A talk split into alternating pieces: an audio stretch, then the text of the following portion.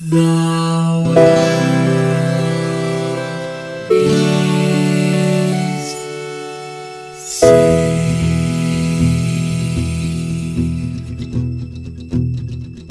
The living room's dark, save for light being cast from the big TV screen and the imminent sunrise that's teasing the once starry sky with whispers of morning. Hey, George. Hey, Lines, you know what I'm really excited about? We got to watch Mortal Kombat.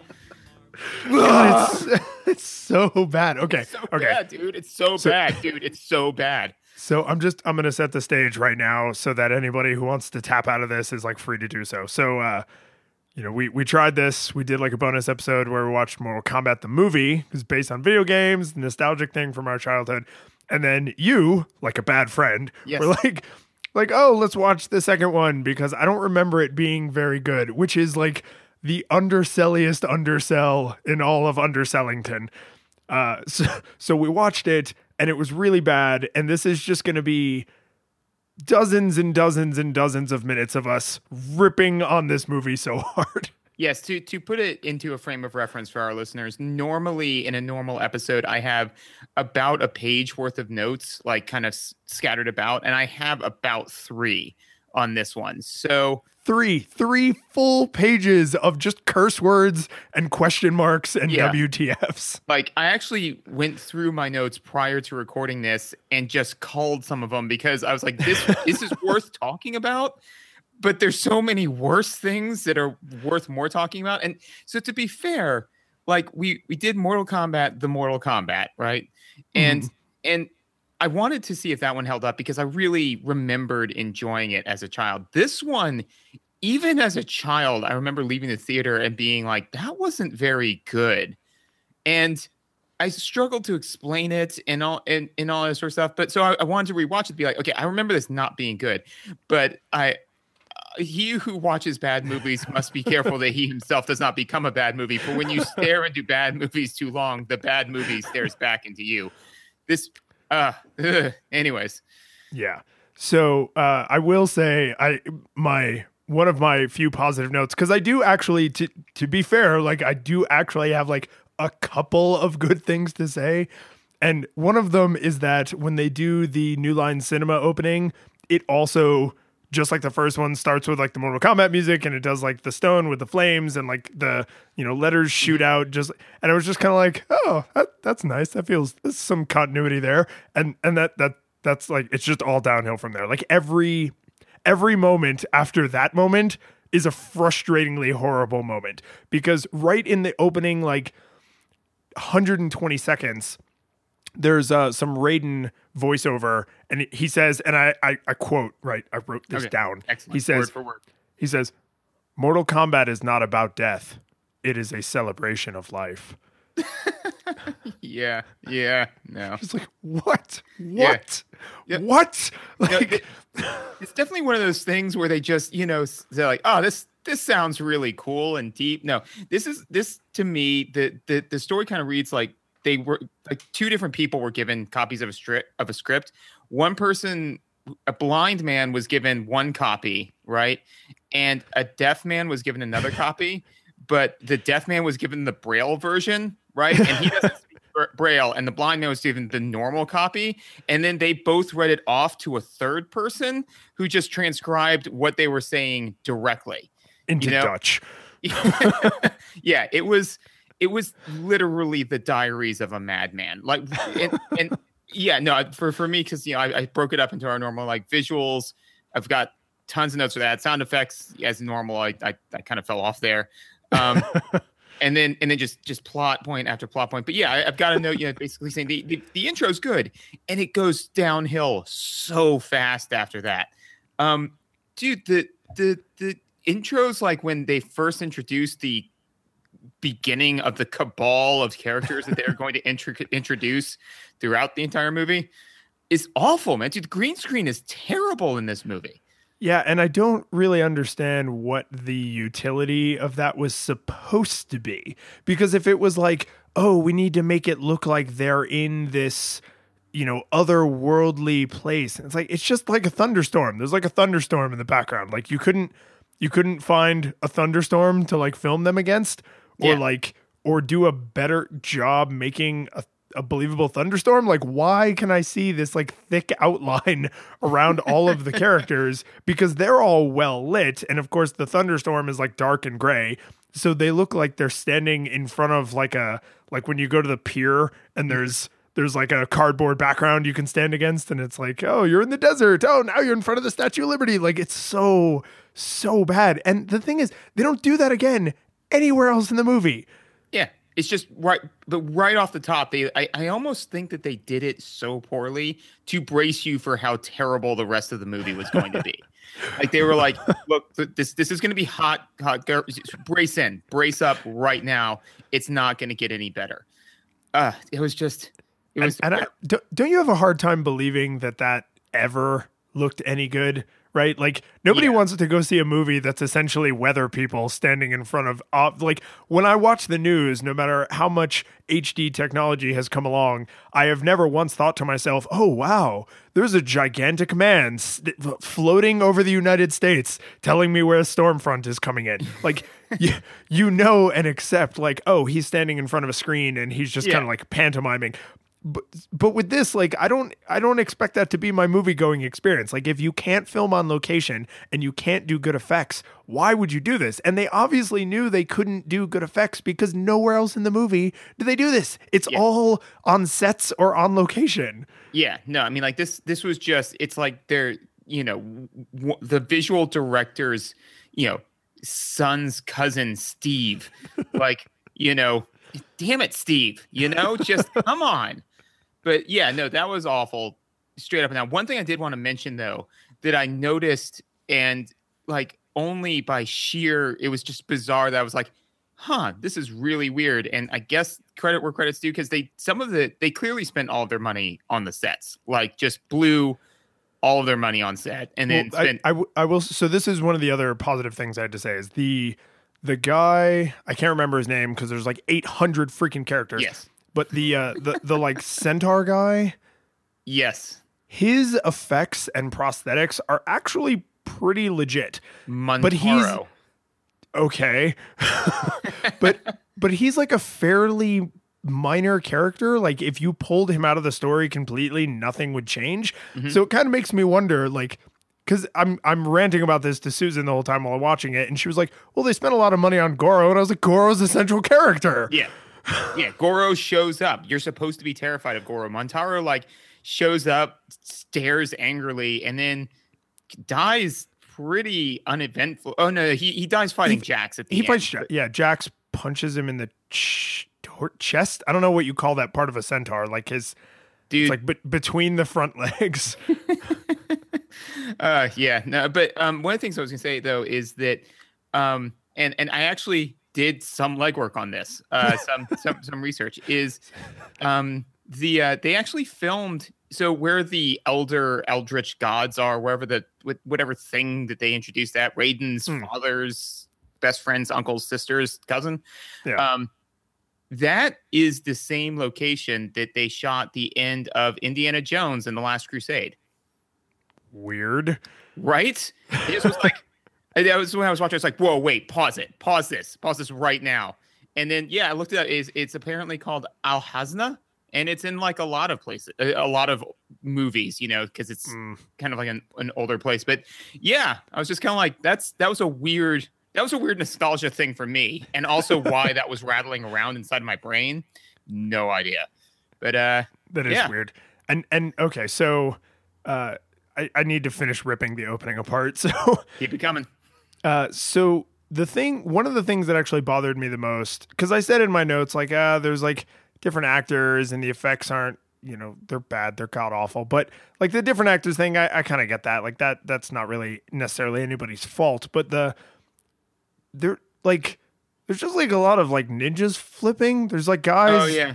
There's just like guys in pajamas just like flipping. And the reason I would kind of feel justified lumping this under visuals is, it's supposed to be that they are like shooting down from the portal between Outworld and the Earth realm, right? Mm-hmm. So they're like they're like shooting down and like landing, and then they're like death squads, and they're gonna like chase the good guys. And okay, I get that, but I mean, I know what it looks like when a dude jumps, and these people are clearly jumping from just off screen. Like they're right. not. They're not coming on the right trajectory to be falling from the sky. Yeah. Like, even if they were coming in like a comet at like an incredibly extreme angle to the earth, they still would be heading downward, not in an arc, right? Yeah, because then it just looks like they're just jumping around like they have no idea what's going on. And I cannot believe, even for old school special effects, like they obviously, we know from Mortal Kombat 1 that they're pretty decent at like doing portal effects. So they very easily could have had, you know, like Shao Kahn be like, I will destroy you or whatever. And then like way off in the background, like see a portal open and then just a bunch of dots come flying out of the portal. And then like a bunch of people on the ground. It would be like, oh my God, there's like clearly hundreds of thousands of these people, which would have made sense, you know, but yeah, that was all terrible. One thing that in the beginning that I, again, like it took me 3 hours to get through this hour and 40 minute long movie because I had to keep pausing it to be like, wait, no, but what if, or wait, no, that didn't make any sense. And one of them is Shao Kahn appears. He's like, as your God created the world in 7 days, I will destroy it in 7 days. And I was like, wait, all right, no, hang on. So that's fine that they wanted to like go with a biblical reference, but this is not the first planet that Shao Kahn has taken over, right? And not all planets have the same creation myth. So like a part of me wants to believe that the reason why this goes so poorly is because like somebody went to Shao Kahn's like, okay, all right, so lay it down for me. What's their creation myth? Well, their God created the earth in 7 days. 7 days. I got to get all this done in 7 days. The last place it took 3 years. Like, no, I can't do in 7. Are you insane? Are you out of your mind? And it's like, look, man, this is their most strong creation myth. I don't know what to tell you. He's like, oh God. All right. Well, I guess just get a bunch of ninjas and have them flip through the air intimidatingly, you know, and maybe I'll shatter their spirits. I don't know. I can't work like this. Well, and they make it sound like, oh God, there's just no way to talk about this in order. Like you can't can't complain about this movie with logic because that would not make any sense. Like, so I want to circle back on like the presence of like Dad Con and like how that really, really irritated me. But yes. No, Dad Con says to him like, oh, we have to. Like after 7 days has passed, like the realms will be merged. And it's like, okay, wait. So let me make sure I understand this. Is it a coincidence that the amount of time it will take for the realms to merge is also the amount of time in the Christian creation myth? Or like, do you have like a machine that's like merging them and you like calibrated it to be the same just so he could have his like scary speech? And the scary speech doesn't even hold up because he says, just as your God created the world in 7 days, so too shall it be. Or no, he says, just as your God created the world in 6 days, so too shall it be destroyed in 6 days. And on the seventh day, humanity shall rest in. And what do you think the next word he's going to say is? Pieces. But he says peace. Like I had, you know, I'm watching the movie. I have my hands on my keyboard so I can take notes. And I was like, wait. Yeah. Doesn't he mean pieces? Yeah. No, that's such an easy villainous mullion throwaway line and I think that, you know what? I didn't notice that at the time, but I think that line right there sums up the entire movie. Where, you know, like the lead in doesn't make any sense at all. And then it leads up to this big thing that then falls completely flat. So you mentioned it. And so just to, you know, say like so many different actors, right? Like so many of the actors change. Fine. Like you said, there's not a whole lot you can do about that. And I actually kind of like the fact that they just kind of killed off Johnny Cage at the beginning because they're like, let's prune as many like different actors as we can, you know? Fine. Well, they removed heroes to sub in villains. Yes. And so all that's fine. But I could not tolerate the guy who played Raiden, man. I don't know whether it was the actor, the writing, but he was such an intolerable, useless dick. I mean, just like, God. And especially, he's like, look at my big four generals, right? You know, at the very beginning, right? And that's fine. I don't think we needed four generals because obviously it's a Four Horsemen of the Apocalypse reference, right? I think there were four. There's Forearms Lady, there's Horse Guy, there's Scorpion Recolor. Oh yeah, Red Scorpion. This Scorpion Palette Swap. Palette Swap Scorpion, yeah. Was there a fourth one? I'm so sure that there was. I mean, I'll believe it. Like, there's definitely an incredibly half-hearted attempt at like apocalypse mythology. Yeah, but it's pretty thin. Yeah, I mean, they basically just. It's not like they reference, because it's a lot of referencing to like Christian apocalypse and like, you know, creation and destruction myth, and but like this almost feels like the difference between like an homage and ripping off. Like they ripped off Christian mythology because none of it makes any sense in this context. But anyway, so then Raiden's like, I'm going to take your generals away. And Shao Kahn's like, well, I'm going to kill Johnny Cage, which you super care about. And so, first of all, right off the top, that to me means I'm like, okay, so all the generals are useless, right? And so then he's like, all right, fine, I'll let him go. Just don't hurt Johnny Cage. And he kills Johnny Cage anyways, right? And so I'm like, well, now kill the generals. And also, too... And also, too, like one of the things that bothered me throughout the entire movie was in Mortal Kombat, most of the fights are one-on-one because it's a tournament, right? Of sorts. Yeah. I mean, as much as, yeah. I mean, but even then, you know, it's like, well, they're cheating a lot. So, you know, that kind of worked, you know. This one, I couldn't tell you how many times I screamed at the screen, why aren't you helping? Like, why... Why is this still a one-on-one fight? And also, where are all of the fucking guns? Like, this isn't a tournament. Shoot them in the face. You know, especially Sonya. She's a cop who clearly has no compunction about wasting people in clubs, highly densely populated clubs. Lay these people out. You know. Yeah, and they. Okay, so. Throughout the movie, the two realms are merging, and it's like you see like destroyed San Francisco and destroyed Paris and destroyed New York City. And it kind of made me wonder, is no one else concerned with what's going on? Right. Like if Liu Kang, for whatever reason, is convinced that he can only win this with like fisticuffs, okay, but... I mean, I live in America. Like, is nobody else showing up with guns? Like, yeah. With all the ninjas flipping around, like nobody is like, "Hey, I'm going to shoot those people." Yeah, I mean, even if they had done just a throwaway thing to just show, like, "Oh, well, your guns are useless" or whatever, you know. I mean, like with a movie that was so nonsensical as this, it would have been easy to do something like that. But yeah, no. I mean, on every level and scale, that makes no sense because, like you said, not only is the populist carrying, right? I mean, also too, like tanks and drones and nuclear strikes. Anything, something. Yeah, something, you know?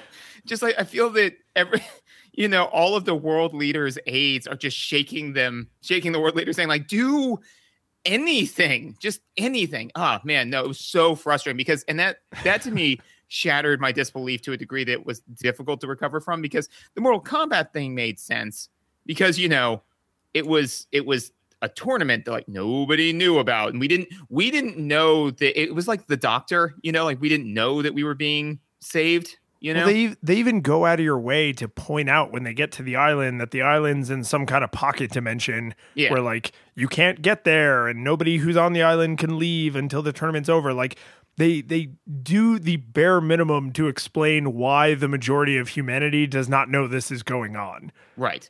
And so all of this makes sense, and we'll get to it. I want to get to it later. But all of this feeds into my fan theory of what's actually happening. But Yeah, no, we'll get to your amazing headcanon. We both agree that while Johnny Cage dying is awesome because his character was incredibly annoying, yeah, it doesn't make any sense how much Sonya Blade cares, because at the end of the first movie, they're like arm in arm walking down the like path, I guess, up to the temple. They're back in like Liu Kang's hometown, and the Emperor like leans in from the sky and in what is clearly Dr. Claw's voice says, fools, I've come for your souls. Right. And then this movie starts basically right at that moment. Mm-hmm. And we know pretty confidently that at the end of the first movie, Sonya Blade is not madly in love with Johnny Cage. Right. She spends the entire movie like rolling her eyes and scoffing and basically being like, you know, I'm a cop, and if it turns out you're the pig I think you are, I will not only beat you unconscious, but you will wake up in jail. Yes. Like, there's no reason to believe that when he is murdered, that she would spend the entire movie bitching about it. Because we know she doesn't hold general human life very sacred. No. And she just straight up fills somebody with lead for... You know. And we know that she doesn't particularly care for him specifically. So, I mean, like, while I would like to believe that nobody wants to see another human being needlessly murdered, I don't think that her entire character arc should have been summed up by the line in the middle of the movie when Jax is like, hey, I didn't ask for this. And she's like, I didn't ask for Johnny to die. And it's like, no, I mean, yeah, you kind of did, because, like, you hate him. But... yeah. But, like, was the only character arc they could think of for her, like, mad potential hookup didn't make it? So, yeah, I've got strong feelings about all of that. So, okay, one, I agree completely. There's absolutely no reason for her to be that tightly tied to Johnny Cage's character, because, like you said, they barely tolerated each other, and I could see them conflating their relationship somewhat romantically, you know, because like they just got out of an incredibly intense situation. And there's been a lot of studies basically saying that, you know, when you are in a situation that is that intense, you are more likely to conflate, you know, just like friendship and adrenaline with love, you know? Yeah, but like the next day, not seconds after the situation didn't even get to end. They've just gotten back to the Earth realm when Dr. Claw shows up. Like it. Exactly. No. Yeah, exactly. I agree.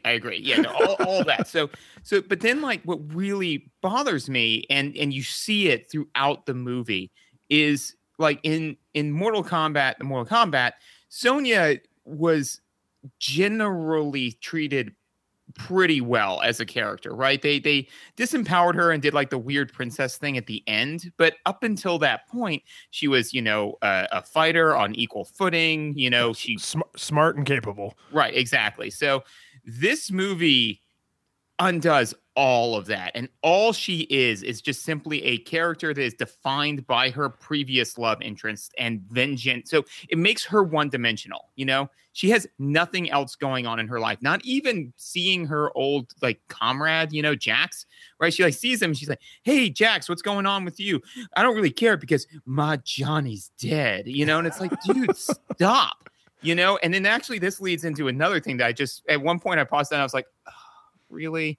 Which is, did we have to have the women mud wrestling scene? Did we? Oh my God. Right? Did we need that? Did we need two capable martial artists mud wrestling? Because what was that? That was Mileena, right? When she's fighting Mileena. Yeah. Yeah. It's the two somewhat scantily clad, both fairly objectively attractive women. They're just like, you guys are going to fight. And the actresses were probably like, oh, okay, that makes sense. Like, yeah. And it's like, it's going to be in a mud pit. It's like, wait, what? No. It's like, is anyone else going to fight? Like, will it have just been raining? It's like, no, the ground will be muddy only when you're fighting. Almost like it was ground cursed by a sexist pig wizard. Yes. And when two attractive women are there, the ground just turns into mud, because Jax comes to her aid toward the end of that fight when the big, like, monster thing appears. Mm-hmm. You know what I'm talking about? And he gets like two little spots of blood on his bare abs. And I mean, Jax is in, the guy who plays him is in banging shape. Like the dude is jacked, and they could have I see what they did. They could have very easily been like, you know, eye candy for people who like women, eye candy for people who like men. But instead, they were like, they had an artist with like an individual badger hair brush go up and put 3 little drops of mud on his stomach. And they were like, okay, you're going to be covered in mud, and Jax is going to make kind of a gross comment about it, and you will somehow magically be clean, even your shoes, as you walk across the mud. The cursed pig wizard mud just can't even get on you. Yeah. No, it was just, it was so ham-handed and completely unnecessary because, like I said, it's theoretically both of these people are capable martial artists, right? And so, but of course the fight like immediately goes to the ground and they just basically roll around in the mud. And I was just kind of like, this is such, and I think that this just kind of speaks to the overarching issues with this movie, which is that the other Mortal Kombat we said was like fan service the movie, right? Yeah. I feel that we were wrong, for they had reserves, fan service, right? But this is a camel, right? This is a stuffed, way overstuffed turkey of just fan service on top of fan service on top of fan service, to the point where nothing makes sense anymore. And so I'm sure that at one point somebody said, because we've seen this in the video game industry so many times, where somebody said like, well, everybody who plays video games is somewhere between the age of 12 and 17 and, you know, like a super hyper adrenaline, you know, guy. So, you know, obviously we have to have women mud wrestling because we can't have a video game movie that's directed solely at immature men without having mud wrestling. I mean, come on, this is a slam dunk, guys. Great. Let's go do some cocaine. Yeah. Ship it. Yeah. It's, and there's actually another scene that also proves this was written by like 15-year-old boys where, so when Liu Kang goes to talk to Nightwolf, which I guess Nightwolf kind of like ambushes him, but yeah, when he goes to deal with Nightwolf and Nightwolf is like, hey, you can turn into an animal, and also you should probably learn how to do that. And first off, Liu Kang is just like, huh. And like, no, at no point does he question that. And he's like, really? Like he's just totally fine with it.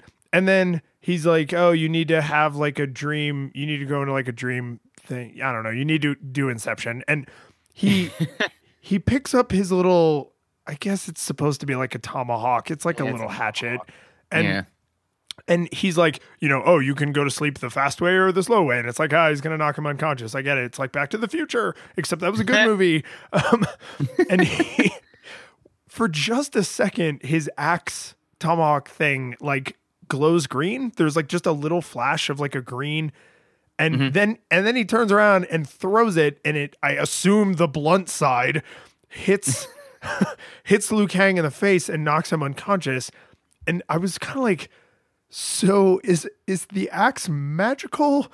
Like, did he have to be, because he then has exactly the vision quest dream that he need to have so that he could be, you know, unlock his animality, which is, I mean, even by video game standards, that was dumb as hell. There was they could have just totally ignored that in the movie and everyone would have been fine. But he has the exact like little vision quest that he needs to have. And then, is it Jade? Jade appears but she's like, it's like snowing all of a sudden. And she's like half naked and she's like, hey, I'm going to bang you. And he's like, no, my heart belongs to another. And I actually turned to Susan and I was like, wait, that's his reason? Like he just got knocked unconscious by like the Native American stereotype. And he now thinks he's awake, and this random woman in this random snowy desert wants to like essentially sexually assault him. And the only reason he's saying no is because he's in love with Kitana, who he also obviously can't possibly be in love with, but let's not even bother addressing that. Yeah, no, you can't get bogged down in the details, man. I was like, that entire scene, I was just like, I don't understand. Could he not have just given him like a magic potion that was like, now you could turn into a dragon? Like, what was the point of any of this. Yeah. Well, okay. So first of all, yeah, because that's the thing, is that none of it makes any sense because they shoehorned in animalities, right? That entire plot line could have been completely lifted out, and then they would have had 15 minutes to establish anything else that would have made this movie make any kind of sense. That would have made this movie not feel like two people fighting over an Ouija board and just somebody writing down verbatim what they're coming up with, you know? So all that was garbage. But yeah, no, I think that, again, you know, just it just shows like the blatantly sexist, because not only is it like the typical female seductress, which, you know, like, yes, that role can be useful, but this is a poor use of it.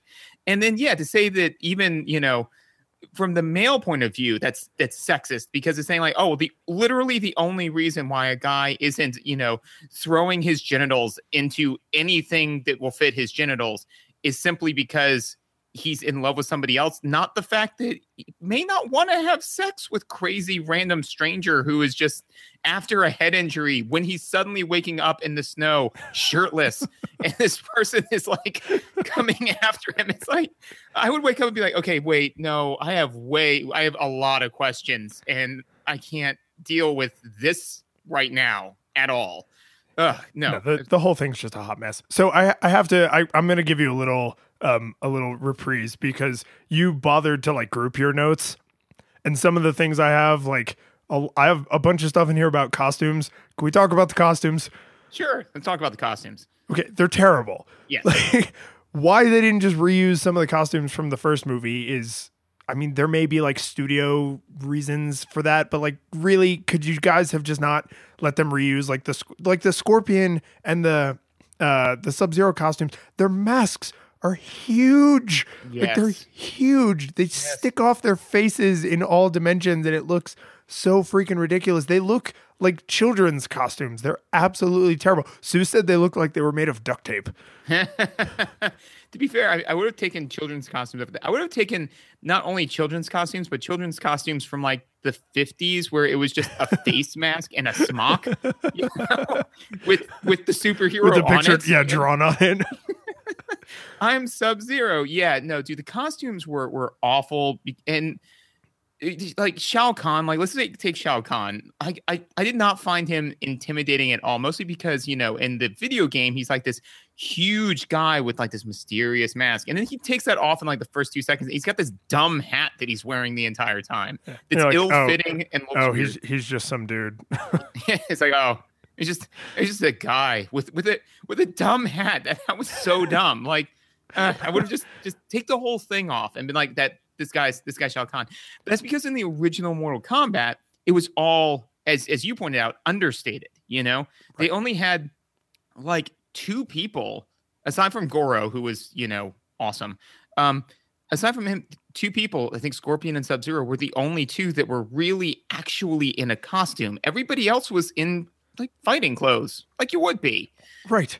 And they actually, so, I mean, there's a lot more villains in this movie than there are heroes. And because of that, you end up with a lot more like spectacular costumes. But it's almost like somebody said to the costume designer, like, okay, you have $50,000, go make costumes.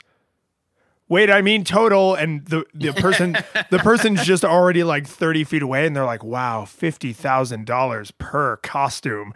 And like they did like the Manotaur guy, and they did Jax's like arm piece, like his prosthetics, and then they came to show their work, and they were like, you know, wow, look at what I was able to do for $100,000. And it's like, oh my God, I said you had $50,000 total.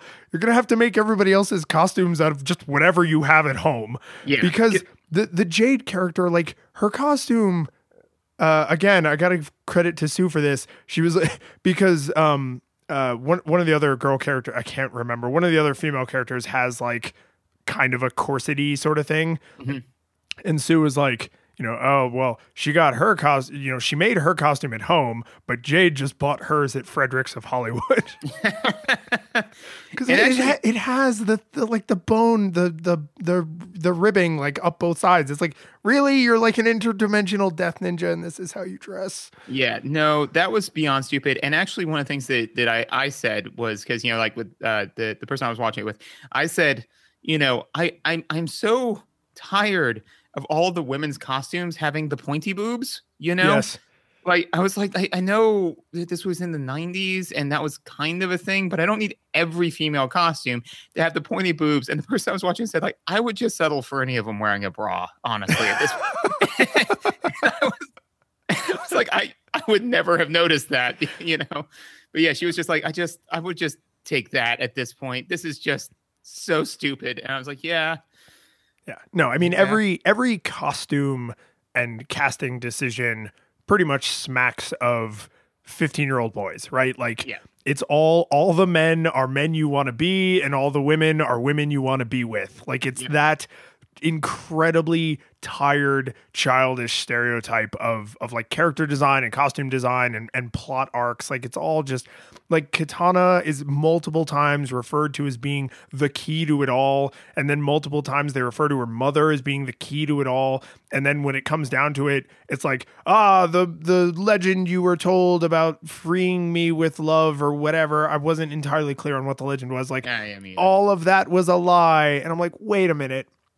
In the first movie, they say Kitana's like 10,000 years old, and so her mother is presumably older than that, right? Like, one would stand to reason. So why have they been feeding her this lie for 10,000 years? Like, they obviously just decided to invade the Earth realm relatively recently because they have a clear grudge against humanity. So... yeah. Why? Like, they made up this legend and then propagated it throughout their entire culture, because even Raiden knew about the legend. Yeah. No, Raiden was super in on it. Funny thought would be, what if, okay, so obviously, you know, these people are from Outworld, and this is a common thing in movies, so I'm not complaining about this, but everybody speaks English, you know, like, there's no language barrier, right? Nope. That's common. That's fine. But what if there was a small hiccup in the language barrier where it's like, you know, she is over 10,000 years old. Days. I meant days. 10,000 days old. That put her about 30. Yeah.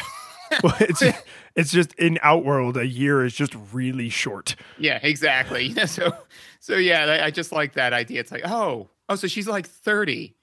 Well, I get it. That makes a lot more sense. And speaking of Kitana, because this, like you said, like, you know, we normally go in order of like visuals and sound and this, but, you know, as this movie is the diary of a madman, so too shall the podcast be the diary of a madman. So you've got when Liu Kang fights Sub-Zero 2 Electric Boogaloo and reanimated Scorpion, which did they ever explain that? They do not. Although, did you notice the little subtle detail they included when he pulls his Balrog whip thing and he comes up from the pit? He comes up by using his you know, his weird hand snake, but because this is the second movie, he has two weird hand snakes. Yeah, and like they shoot up toward the screen. And I was just like, oh, Scorpion's back. And then no one ever talks about why or how, or like even remarks that this is an unusual thing. They're just like, hey, Scorpion's back. But I was like, did they really have to give him two hand spear snake things? Like, what was the point of that? He doesn't even use them again in the fight. Once they go back into his hand, they never come back out. Yeah. And I think that whole scene, to me, is kind of a nice distilled microcosm of a lot of the things that are wrong with this movie. It's like, okay, so first of all, complete irreverence for what happened in the first movie, right? Because they just bring this character back that was murdered and don't touch on it at all. They're like, well, Scorpion was in the second, you know, video game, so he, you know, he's got to be in this video game. It's like, no, he doesn't. He can just stay gone. Remember, it's after making a point to explain that this is Sub-Zero's brother because Sub-Zero is dead. So they have tremendous respect for character death for like 30 seconds. Exactly. So then that's the thing is that, you know, instead of just being like, oh, well, Sub-Zero is back too, and, you know, whatever, the first movie didn't really happen, or however they wanted to do that, they instead spend a not insubstantial amount of time fleshing out Sub-Zero's character to then have him never appear again. You know, yeah, where does he go? He's chilling out with Gandalf down at the bottom of that pit with whatever the monster was from Moria, and playing the Balrog. The Balrog. Yeah. that's probably why that imagery was kicking around in my head just now. They do not explain at all where he went. And while he's slugging it out with, so while two characters are slugging out, that neither of which we care about because we have no idea really why they're fighting, other than the fact that, like, for some reason, new Sub-Zero is, you know, let's not get bogged down in details. You just can't. It's just going to slow. So they clearly gave Kitana, the actress that plays Kitana, martial arts lessons, because I noticed that she actually fights in this one. You know, she does. She doesn't just dance with Liu Kang for 30 seconds. Right. So either A, they allowed her to show her martial arts prowess, which they didn't in the first one, or B, they gave her martial arts lessons. Either or, it doesn't matter, right? But they are now actually letting her stretch her legs as like a skilled combatant, and then immediately capture her, immediately make her the damsel in distress, and put her in a cage for the rest of the movie. Literally in a cage in the middle of a room, which you wouldn't normally do because that's like an inefficient way to keep someone imprisoned. That's again like a very like, well, I'm her captor and I'm a big strong guy with a skull mask and I want to be able to ogle her from all sides. And it's like, yeah, but if we're going to be imprisoning dissidents, this is like a really inefficient way to do it. Yeah, and then because he's trying to get her to marry him, right, I think?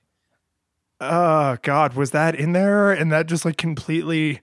I mean, there's so much bullshit. Like, I'm willing to admit that some of it got past me. Oh yeah, no, because I mean, at some point, okay. So first of all, again, to speak on the two, so much garbage, right? Is so literally when Liu Kang's like, I thought we won Mortal Kombat and closed the portal. What has been closed can also be opened again. What does that mean?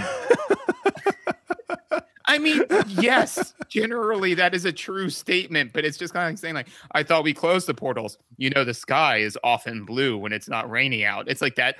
Thank you, Raiden. Let's go ahead and address this right now. So, the bad guy plot is Shao Kahn and Dad Kahn. Right. I don't remember his name. I'm pretty sure it's Dad Kahn. I am confident you are correct. So Shao Kahn and Daddy Kahn, they are breaking the rules of Mortal Kombat. They actually address this directly to camera.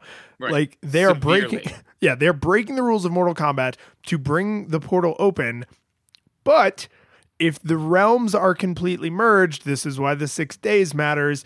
Once they're merged, they, I guess, cannot be unmerged, and they will have taken over Earth. At no point do they explain why that's important. All they kind of say is like, we will be more powerful. I don't know what about this completely defenseless planet will make them so much more powerful, but okay. So sure. Here's the thing. We find out in like the third act of the movie that Dad Kahn is also Raiden's father. Yes. And Raiden makes Raiden and Shao Kahn brothers. And right. Dad Kahn isn't just some jerk. He's an elder god. Yes. So that means he should be pretty aware and confident of what the other elder gods are capable of. Right. And he says to Shao Kahn, we have to do this before the elder gods know what we're doing, or they will be wicked pissed. Yeah. And then, but apparently if we get it done before they're aware, they're just going to be like, I don't know, man. Well, there'll be nothing they can do about it. Yeah. Right. But, I mean, well, other than still murder the crap out of Daddy Kahn, I mean, like, yes. To me, the error I got from it is it's like in Friends when Monica and Rachel switch the rooms back and Joey's like, I don't know. I don't really care that much, you know? Like the elder gods are just going to be like, oh, God, you've made a mess of Earth, and I don't want to clean all this crap. It's fine. Yeah. Anyways, well, I mean, so Raiden goes to petition the elder gods to not ignore what's happening, and the elder gods tell him, directly, knowing, because at this point we do not know, I think, we don't know when he goes to talk to them that he is brothers of Shao Kahn and that Dad Kahn is also an elder god. Correct. We know none of that. And that actually, that scene happens about halfway through the movie. So that's how much information about the core plot we've been fed by this point in time. Yeah. So Raiden goes, so in chronological order, Raiden goes to the elder gods and is like, hey, you know this is happening? And they're like, well, yeah, we're elder gods, obviously. Yes. Yeah. And he's like, oh, well, I don't want this to happen. And they're like, well, you're not allowed to intervene, even though he's absolutely been intervening nonstop. Right. And they're like, are you willing to give up your powers to intervene? And he's like, I didn't realize that was a currency I had. So sure. And and he does. So at this point in the movie, when that scene happens, we know that Dad Kahn thinks he has to do this before the elder gods find out. Then we are told the elder gods know and super don't care. Yes. And then we find out that Dad Kahn is an elder god, which means he knows they know. Right. And then right before the big final climactic fight, which has to be a one-on-one showdown, all of the sudden for no apparent reason, the elder gods absolutely intervene and stop Dad Kahn from making it not be a one-on-one fight between Shao Kahn and Liu Kang. So they know what's happening, and they only care when it's really good drama. Yeah. Like, they were literally just waiting in the wings to be like, okay. Now we have to intervene. Yeah, no, I mean, because at first it's like they know. Well, at first it's like they don't know, but we know that they don't know, but it turns out that they do know, but we don't know that they know. But then we find out that they know, but we don't know that they know that we know that they don't know. You know, it's like, what? Yeah, no, it's all crazy. And then, of course, you know, Liu Kang squares off with Shao Kahn and you have four different fights. Is it four? Three different fights going on at the... No, it's four. It's Sonya and multi-arm Kitana. Lady. Or, no. I'm listing off heroes. So it's Liu Kang, Sonya, Kitana, and Jax. Right.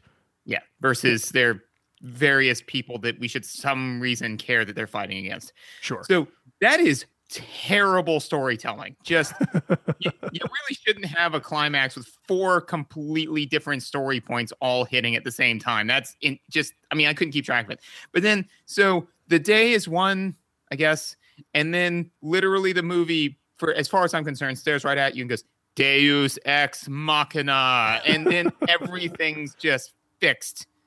And they don't address if they just fixed everything or if they reverted time back before all this happened, because I'll tell you what, if the apocalypse happened and then all of a sudden all of the effects of it went away, but we all had memory of it happening, including what is almost certainly our death, right? Yeah. Yep. Then the apocalypse happens again and quickly. Yeah. Well, because I mean, so when Deus Ex Machina happens, and I think time's reversed, because it's the only thing that makes sense. Well, and Liu Kang, like, all the monks are just sitting there like praying and kind of looking at him like, why do you look so upset? And there's a reason for that, because I'm going to blow your mind. Yeah. Yeah, exactly. So you all just died and I saved you. Yeah, it's it's a very weird thing to do and to not address directly. Oh, and by the way, when Shao Kahn loses the fight, the elder gods choose that moment to punish Dad Kahn, where they fold him into cubes, which I gotta say, really made me think of that scene in Rick and Morty when he's like, Jerry, stand up and fold yourself 12 times. You see, that and another thing made me actually think that they were just ripping off Superman II. No, it's got a total Phantom Zone vibe. Yeah. So yeah, they toss him in the Phantom Zone, but also too, Raiden giving up his powers in order to like be human. Literally when that happened, I was just like, oh, I wish I was watching Superman II. That is such a better movie than this mess. Yeah, no, that was awful. Okay, and so I do want to talk about Shao Kahn and Dad Kahn, because okay. So,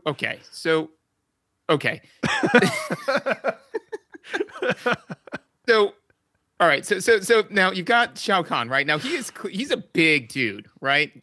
Dumb hat and all. He's a big dude, right? Big dude. He's supermarket brand Vin Diesel. Yeah. He's the Vin Diesel that you buy in bulk and off brand, you know? But yeah, he's a big guy. And so he's supposed to be the primary antagonist, right? They set it up in Mortal Kombat, and then this entire movie is like he's the big bad. How you go about beating him is either you get Elder Gods on your side, or you have to get Sindel, or you have to defeat his assassins, or you have to defeat his...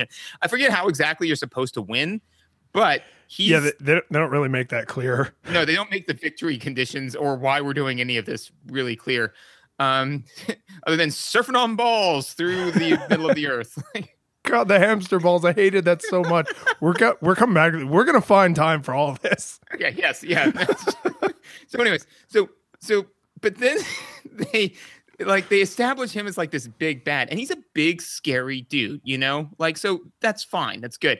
And then they immediately remove all of his mystique and all of his ability to generate tension and fear by having Dad Kahn just basically whip him around like a punk, you know? Now I'm like, he's just basically a kid, you know, like a big petulant kid. So every scene that he's in, I'm like, nerd. Like, I mean, it's like, you know, he's just like, I don't care. He's not intimidating anymore. They completely undercut him as a villain, like off the top. And then they still continue to use him as a villain. It would be like if the Emperor came in and said to Darth Vader, like, hey, Darth Vader, you suck, and stop crying. Hey, stop crying. And you hear James Earl Jones going, like, I mean, like, who would want to be Darth Vader anymore? Who'd be scared of Darth Vader? Nobody. That's what happened. It was awful. Well, and the problem is that in the end of the first movie, which, considering how bad that movie was, we must now unfortunately refer to as the good one. Oh, by far. At the end of the first movie... They don't really, in fact, they don't talk about the Emperor at all, I think, except one offhanded, like, oh, Outworld is ruled by the Emperor and he's like a big prick, and that's kind of it. But like, Shang Tsung is the big bad. Right. And then at the end, when there's like all the crazy lightning and the portals sort of like starting to open, then they turn to Raiden and they're like, dude. And he's like, it's the Emperor. And then Dr. Claw is like, rawr. And it's... And it sets him up as like, oh, you thought you knew who was in charge, but this is the actual scary guy. And then, as you say, to immediately undercut him and be like, oh, no, he's like actually like a middle manager. And Dad Kahn, like, he's the big scary guy. But he doesn't even do anything. He's like... He's not like a terrifying puppet master, like, you know, because Darth Vader is this terrifying physical force, and the Emperor is this terrifying, like, social force. Right. That's not the dynamic they have at all. It's Shao Kahn is, like, his petulant child. I mean, literally his petulant child. Yes. And Dad Kahn is just kind of like, I'd be less angry with you if you give me things that I want. Like, it's not... It doesn't really make sense. Like, they don't even establish that, because we don't know that Dad Kahn is an elder god, and we don't know that there's this like hierarchy of gods. So at no point do we have any reason to believe that Shao Kahn, who is a giant monster, couldn't just beat Dad Kahn to death and take over. Like, we have no reason to understand why he's so afraid of him.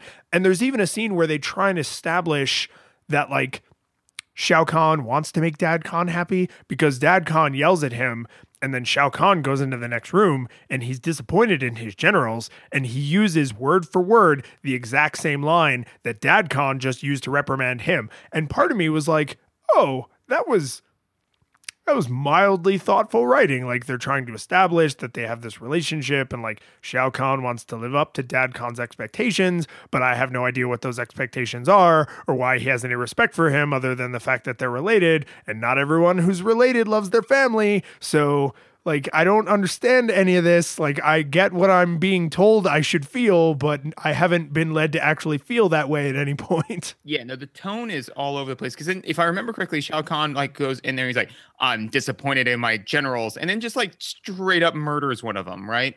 And leading to... Yes, in fact, he does, yeah. Leading to me to yell out, well, she, no! You know, because it was like... I didn't care at all about that general. And I was like, oh, so he's just, like... So at that point, I'm like, he's just a psychopath. Like, he's bad at what he does. He's completely incompetent and he has no clue what he's doing. So basically all he is, you know, this extreme, apparently physical force, you know, but then they continue to make him into the big bad, but he's just not, he's at that point, they have damaged his ability to be scary and intimidating well beyond the past return. Whereas in juxtaposition to the first movie, the good one, apparently, like you said, they set up Shang Tsung as like the big bad. So first thing they did was they set up like Goro as this big terrifying guy. They immediately said, and Shang Tsung more terrifying than him, right? And he's the boss. And they say like, he's the guy you gotta beat. You gotta beat this guy. And if you don't, something that makes him look small is going to come through and eat everybody, you know? Right. So that sets it up. Clear progression. Yeah. So it's like the thing that we can very easily visually assess as something that we should be afraid of. Then they narratively establish that the boss, the thing is standing between the heroes and their goal, not having the world end, is more powerful than this. So that frames the power scale to us, right? And then the fact that like if they don't do that, then something that is even more powerful than that is going to just destroy that. And we believe that now because we're like, well, then if it's something that's way more powerful than this, than Shang Tsung, it will just end the world because, you know, it's going to take all of our heroes like focus and cunning in order to overcome this obstacle. And if there's an obstacle even greater than that, they're just all going to die. That's good. That's good writing and good framing as opposed to this where we have no idea. I literally had no idea how they were going to stop the end of the world at any point in time, even at the end. No, there isn't any, at any point, is there any implication that killing them will undo the existing damage? Like, as far as we, the audience, and they, the heroes, know, at best, they're trying to mitigate the body count. Yes. Yeah. And this is another weird kind of design choice that they either made or were forced to do by constraints, but they had all of these extras being like flippy ninjas and death squad army guys. At some point, someone might have considered making a bunch of those guys lay around dead. And so when they see like the ruins of San Francisco, you see like a bunch of corpses, or like right. The ruins of the Eiffel Tower, you see like a bunch of corpses, because they take the time to point out like, hey, all those people in their cars. And I think Raiden or somebody is like, platitude about making our mission more important. And it's like, but you don't actually see any dead people. Right. So it, and I'm sure it was like a PG or PG-13 movie. So like, okay, I get that a little bit, but like part of me was kind of like, are people suffering? Like, are people going to suffer or are they suffering right now? And if there's people suffering right now, are we trying to stop more people from suffering? Or are we going to be able to undo that suffering? Like, I'm not clear as, you know, trying to identify with... You don't even know what the stakes are, much less the goal. Yeah, like, trying to identify with the heroes, it's like, I'm not really sure what I'm trying to do. And all of those scenes made me hyper aware of the fact that this movie just said, the third dimension, not one we care about. This is a 2D game, and by God, this will be a 2D movie. Because they don't ever directly address the fact that they go in like 30 seconds from New York to Paris to Tibet to San Francisco. No, this is different than that because they do use the crazy hamster balls that go through the center of the earth that someone took the time to write a line for Kitana saying that they were powered by geothermal energy. Yeah. Like, which I was like, thank God. Yeah. That, oh man, That's what I was concerned about in this bizarre, like you said, hamster set of like interlocking tubes that take you around the world that somebody at some point in time built for reasons. Thank God we know what runs them. I mean, geez, I was worried that all of a sudden I was going to lose all of my midichlorians because, you know, like that's what powered it. Nobody cares. Why are you spending time telling us things that we don't care about and not spending us time talking about things that we do? And I did want to talk because, like, when you said, like, you know, like bodies, right? I was like, yeah. And then I immediately thought what you touched on, which is, well, you know, raiding, right? You know, they probably can have like, they couldn't have decapitated bodies, you know, like strewn about, right? But again, and this to me just shows how little they actually cared and how much more they cared about skiing down slopes made out of cocaine. Was just put the clothes around, right? Just put the clothes around and then do a rapture thing. That would even tie in with all the other biblical mythology you've been doing. It totally would have. And then just say that they consumed their souls. You know, that's on theme to the game. It's on theme to the theming that they're doing with the Christian. You know, it would have been a nice little thing to be like, no, you see all of these clothes, all used to be people. They've all been eaten. And if we don't undo this calamity, they will be gone forever, you know?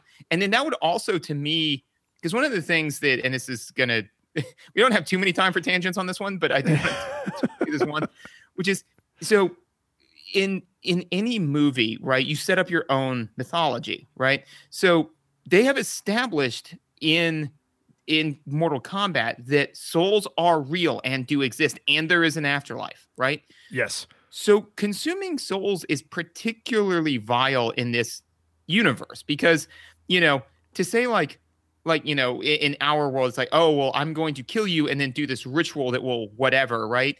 Then it's just a matter of whether or not that conflicts with your beliefs. You know, so if you believe that you have a soul and that they're going to eat your soul by doing that, that's bad, but it's a belief. This is a fact. Like they are actually stealing eternity from you, yes. You know? So to say that like, you know, not only are all these people died, but their souls can never find peace, you know, that's awful. So yeah, which is a plot point that they directly addressed in the first movie. Yes. And so it would the stakes. Yeah, there would have been consistency. It would have been the same problem, but on a much grander scale. Like I'm not a movieist, right? I'm not a cinematographer, but some of this stuff really seems like you would pick it up in screenwriting 101, right? Like even if you went to the screenwriting equivalent school of where like Dr. Nick got his medical degree, you still think at some point somebody would have said, hey, if you ever find yourself writing a sequel, maybe watch the first movie. Yeah. And respect that the first movie happened or outright throw out the first movie, you know, one or the other. But they straddled this weird middle ground and they spent so much time just waving away things that were super important and then explaining things that did not need explaining. So things that don't need explaining, what like the Sub-Zero's backstory, if you're not going to use him at all moving forward, what powers underground hamster balls, right?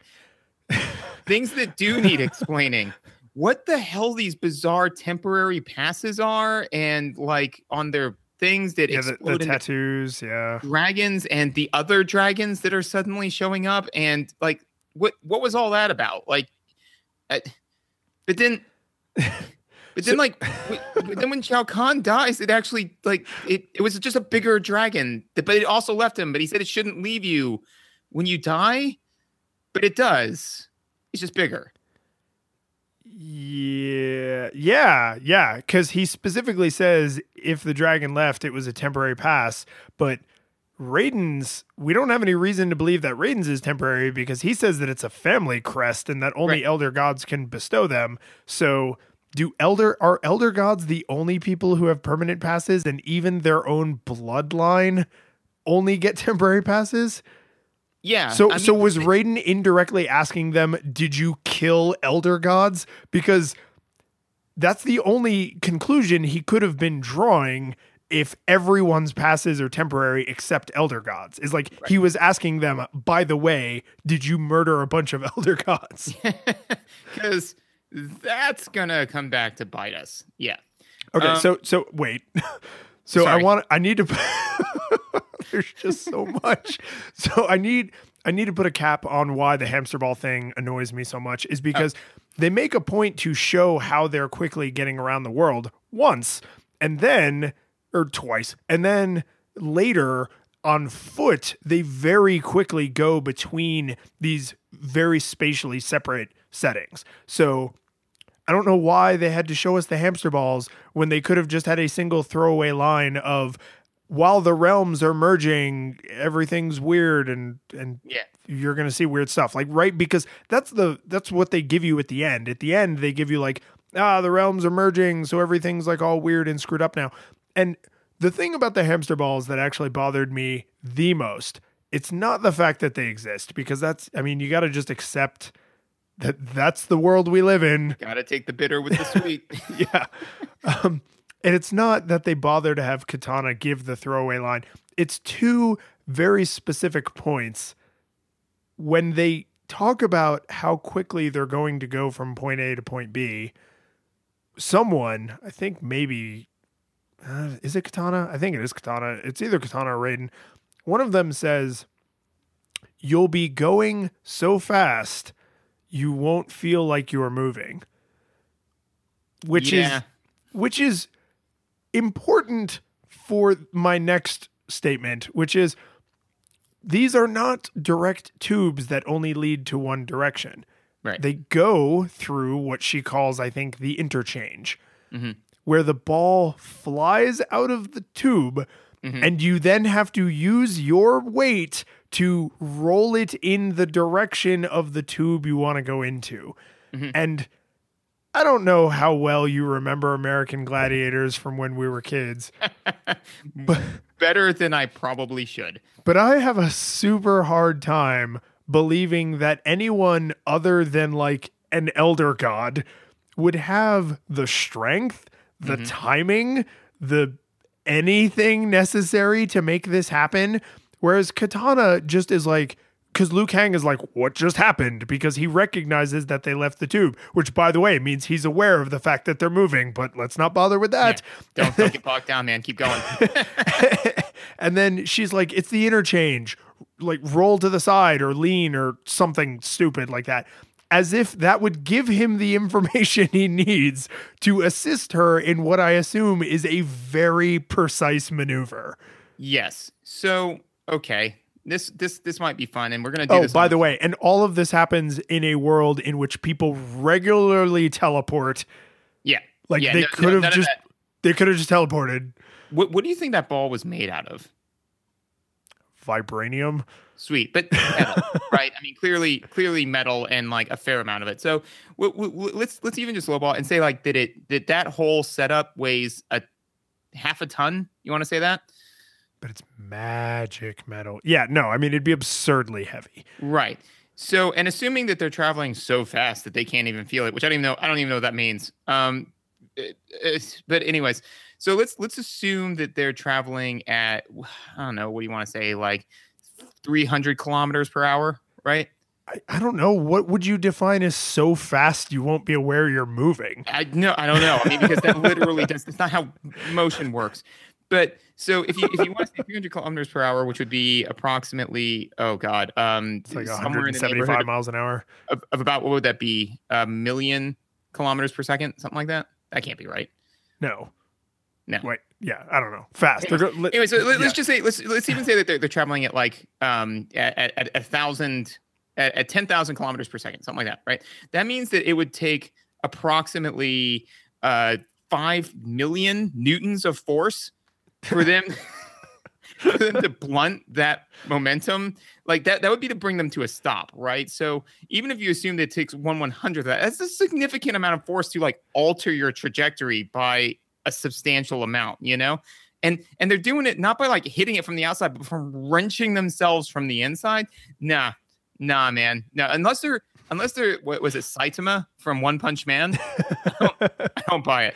Yeah. No, the whole.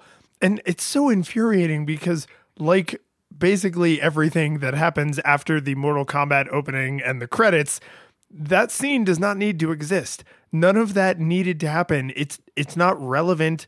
later, it doesn't explain like, oh, but the bad guys are able to teleport and we're not. So they're always going to beat us to their destination. And we're always one step behind. Like, there's no reason that this ridiculous transportation system needs to exist.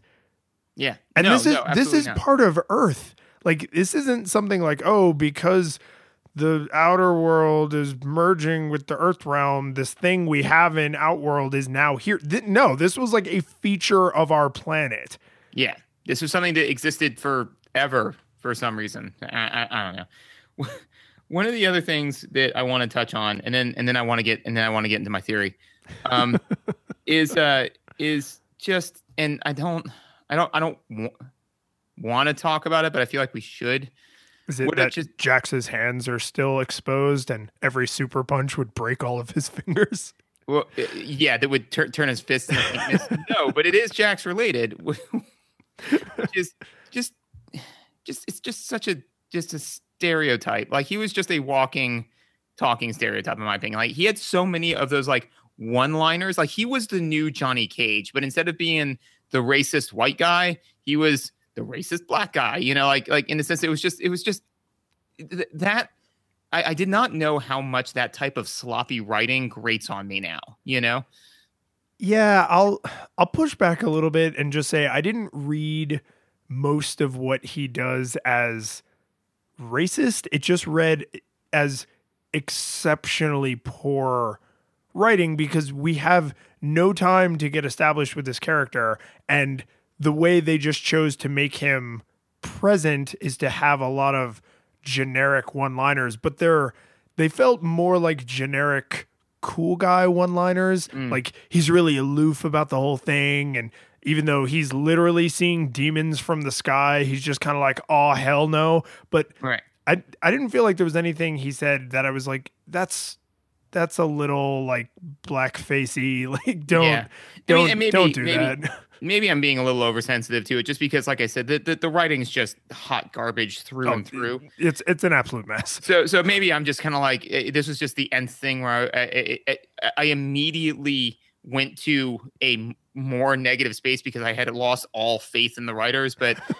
yeah, that bothered me. But well, and they do. I mean, he doesn't escape the other stereotype where he's a big muscular man and therefore he's fulfilling a power fantasy, because when his group, so when him and Sonya reconnect with Liu Kang has since lost Kitana but picked up Jade, and right. he makes some gross remark about like you just like picked up this chick or something, like some kind of like sloppy women are not people sort of remark. Mm-hmm. And the camera does the full on, like, we are now Jax's eyes looking at her from like her feet all the way up to her face. Right. Like, yeah. the full on male gaze thing. So it's like the writers didn't even have time to be racist because they were like, well, we got to make him a pig like every other guy.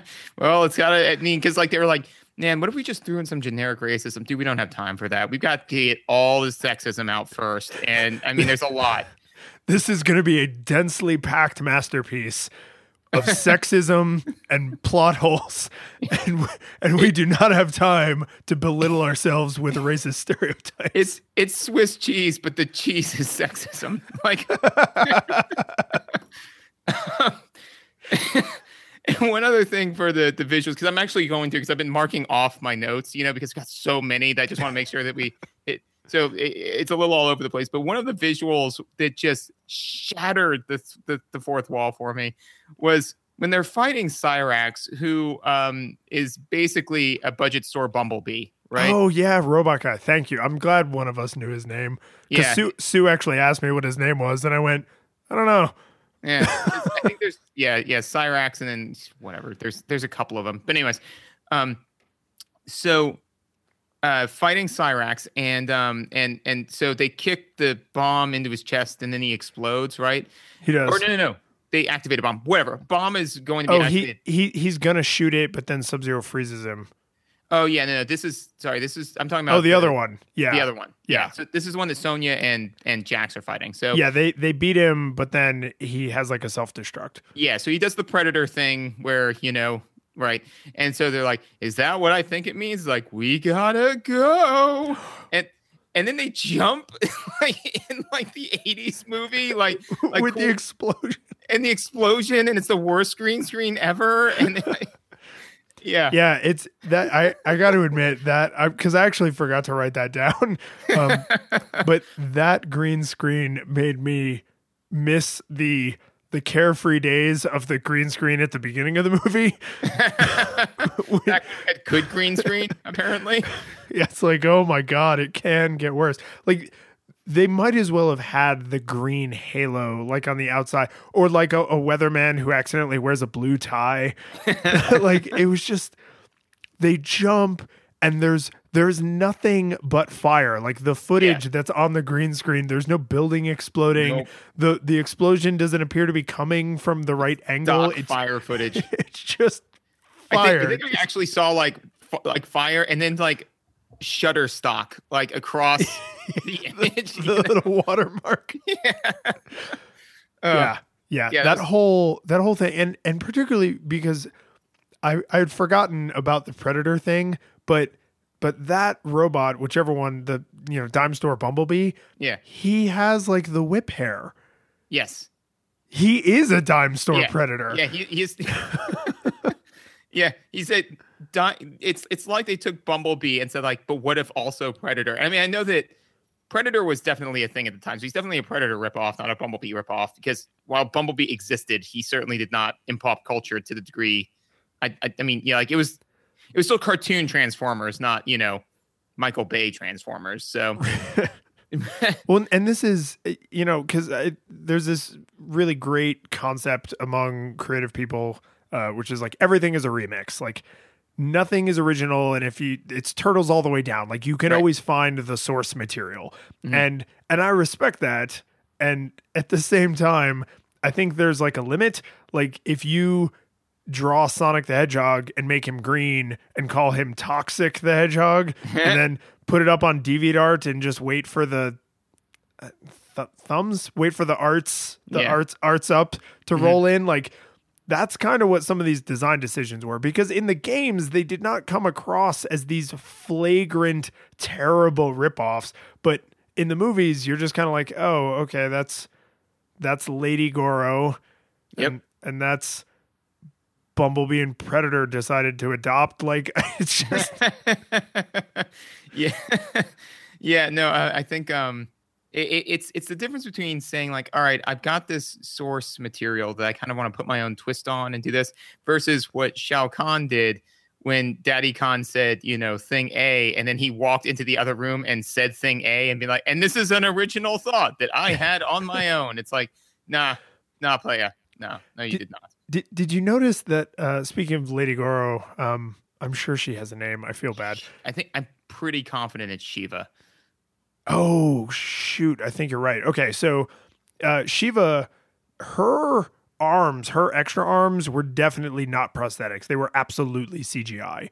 But, because it's like a cut. Like, they took her arms, and then they took her arms again, and they just, like, spliced that footage in. So it actually looks okay. Thing is, you can just tell that, like, the fight director was like, hey, how are you going to make her fight without, like, prosthetics?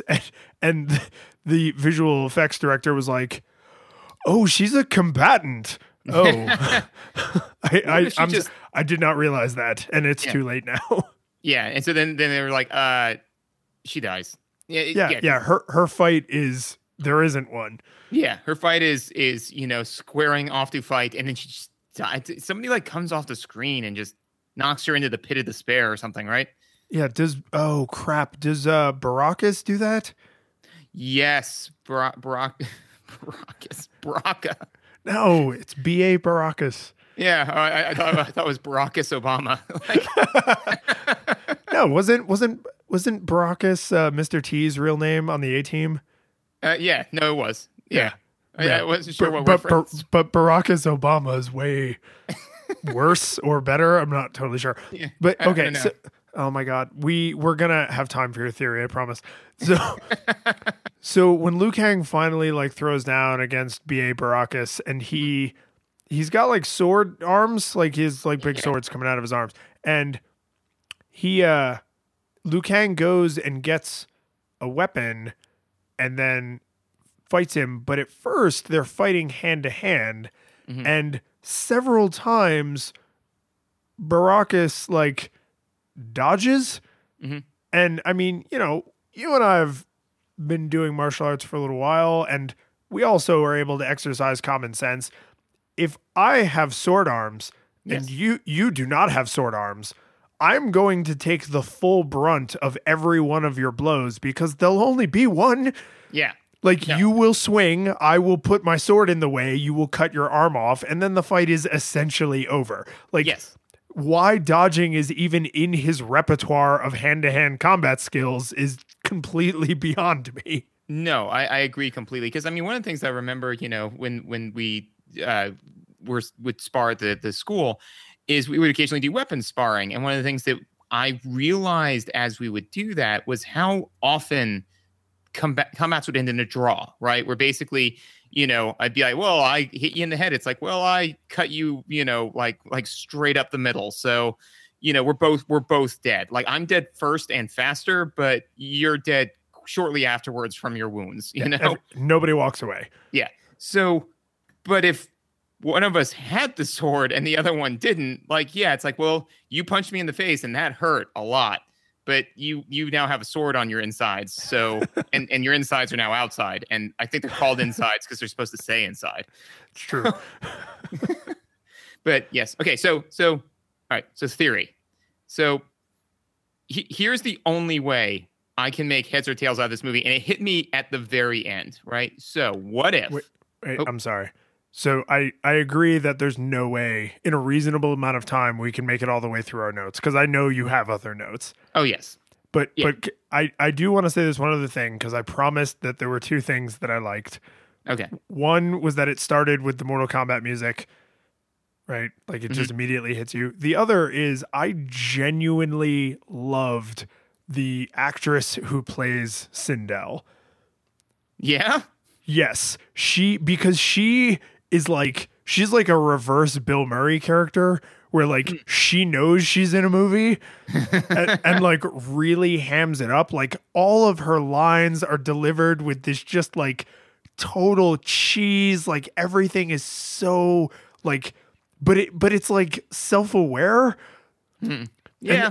And like when she like laughs, like her evil cackle is like this like psychotic evil cackle, and everything she does is just so over the top and so schmaltzy. Like every scene she was in, I was like, yeah, Sindel's back. Like I want her to do more stuff. Like I mean, the first thing she says is like, Kitana's like, mother, you live. And she's like, yes, too bad you shall die. And like her eyes are like really huge when she says it. And like her makeup is like really over the top because the character's makeup is really over the top. Like I loved it. Like I loved it so much. And then at the end when she inexplicably comes back to life for no reason and she's just like a normal lady, I was just like, oh, she was a really good actress, because like she has a normal look on her face and she's in like normal clothes. I was like, I somehow ended up with way more respect for her performance than like any other character in the movie.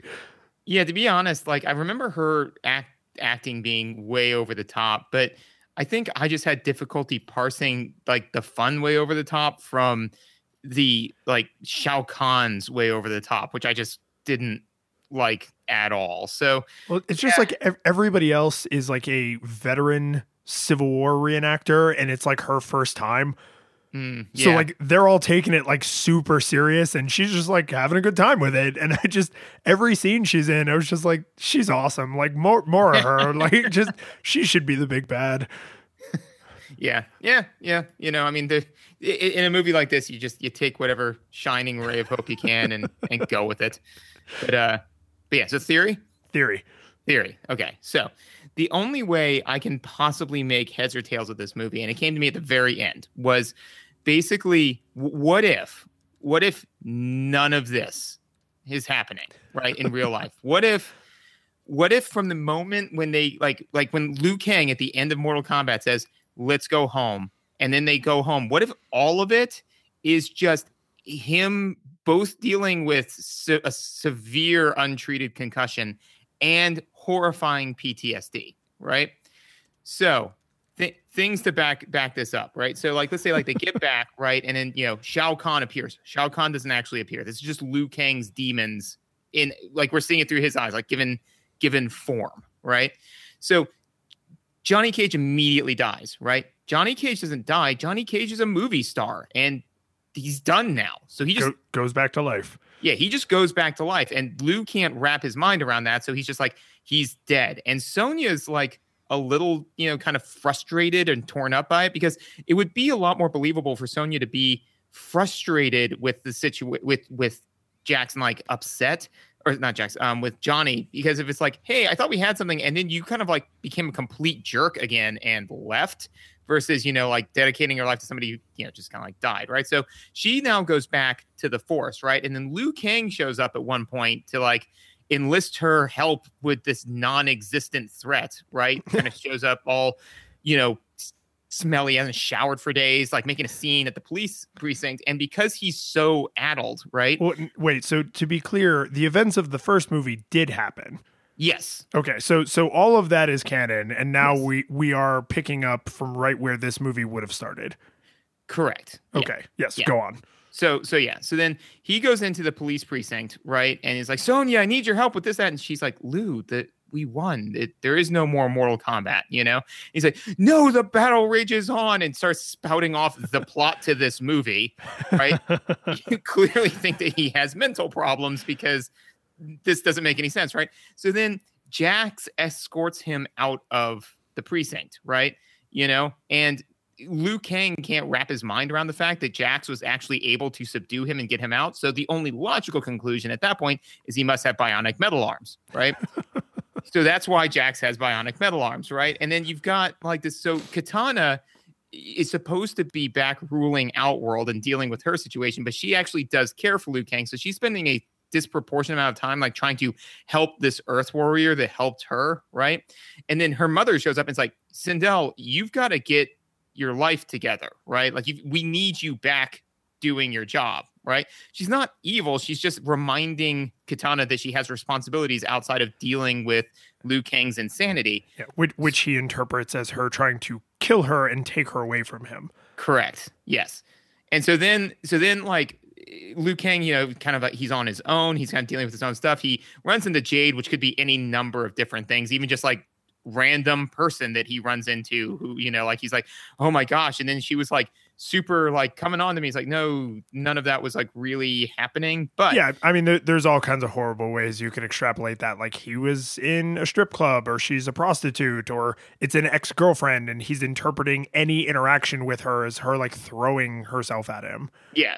Yeah. Any and all of that. And you, one of the things that you mentioned is like, well, what about all the stuff that he wasn't there for? Well, he's just making that up. It's like, oh, well, then Raiden gave up his powers to come help us. It's like, no, dude, Raiden's not hanging around you anymore. Like Raiden went back to being Raiden. Everybody went their separate ways, right? So I like that one in particular, because the like, oh, what about scenes he wasn't there for? And it's like, well, he's making that stuff up. That's why there's so many plot holes. Yeah. Because whenever something happens, he can't just accept like, oh, well, they got on the bus and like drove across town. It's like, there's this intricate web of hamster balls and they're powered by geothermal energy. Yeah, exactly. It's just like the literal, you know, ravings of a madman, right?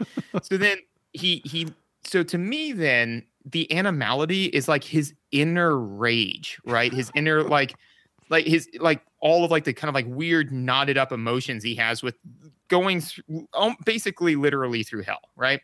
And Shao Kahn kind of represents his still like feelings and fear about, you know, his responsibility to like the earth, like, you know, because he shouldered a tremendous amount of responsibility. He was the chosen one to save the entire planet, right? Yes.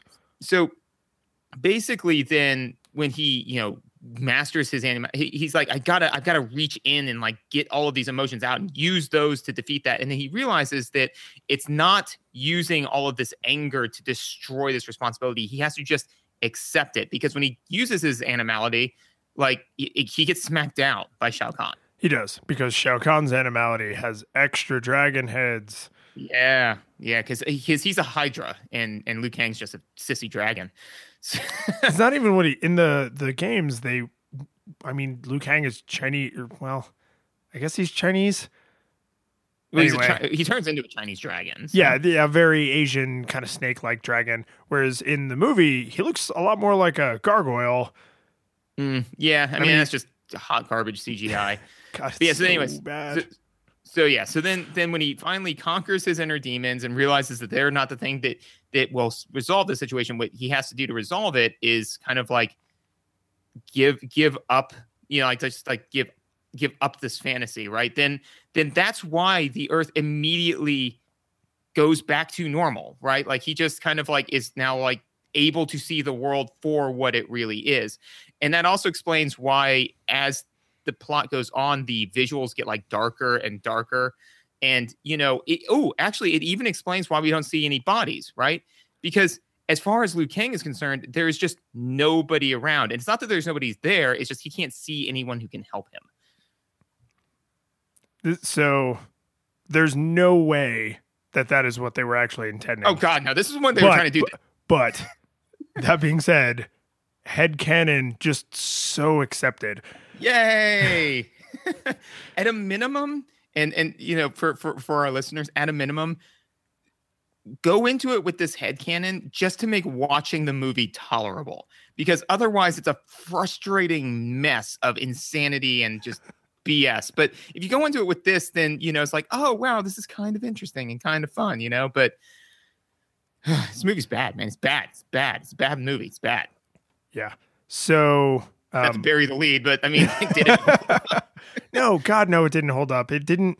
I mean, I don't remember this movie being any good, but it didn't age well. It aged like a bottle that I thought had wine in it and actually was rat poison. Like God, like we didn't even, I have like an entire page worth of stuff we didn't even talk about. Like there's just, There's not a single thing that feels completely well done, because like Sindel is, I enjoyed her, but I enjoyed her because it seems like she knows it's a bad movie, which is not what you want out of your actors. And like the fight between Sonya and who does she mud wrestle with? Mileena. That's actually a decent fight. Like, but they had to. Yeah, they had to like completely make it disgusting. But like the actress, because this is a different actress that played Sonya, and that the other character is not in the first movie, like their fight was actually pretty solid. Like they just do normal martial arts. There isn't like a lot of special effects and nonsense. Like it's actually a pretty okay fight. And they just couldn't let us as the audience have that. They had to be like, mud wrestling, and it's like no, like just please just let them do their thing. And then when Sonya arguably wins that fight, she doesn't even get the glory of the victory, because then the monster appears and the big strong man has to come save her. And it's just like, oh God, like it's like they wrote a decent movie and they were like, now to ruin it.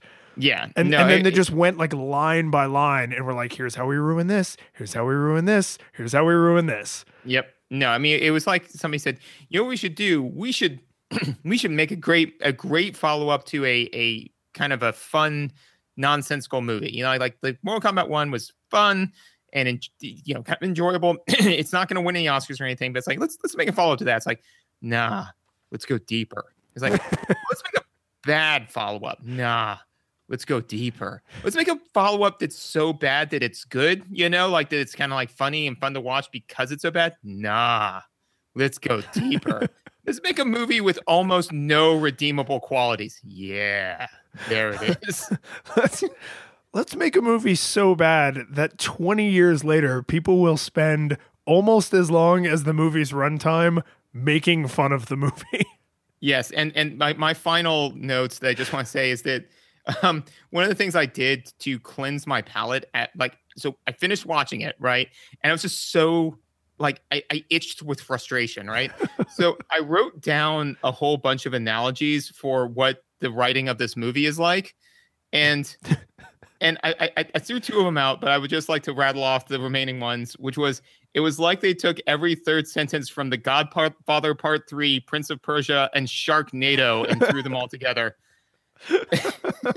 It's like they threw darts at a dartboard that each had, they had words on it and then strung it together unedited. And it's like they exclusively got advice from somebody who only played Street Fighter. The curtain falls. The music plays. The credits roll. Then it all fades to black. And you're left by yourself. The fanfare is gone. There's no player two there by your side to share victories won. But as you slowly progress down the hall to your bed, a few great events leak back into your head from the time that you spent traversing the land. Battling evil, fighting the darkness, just sword in hand. Your memories creeping with the edge of a smile. You realize again what you lost for a while. You're gonna think back much less on how you saved the day.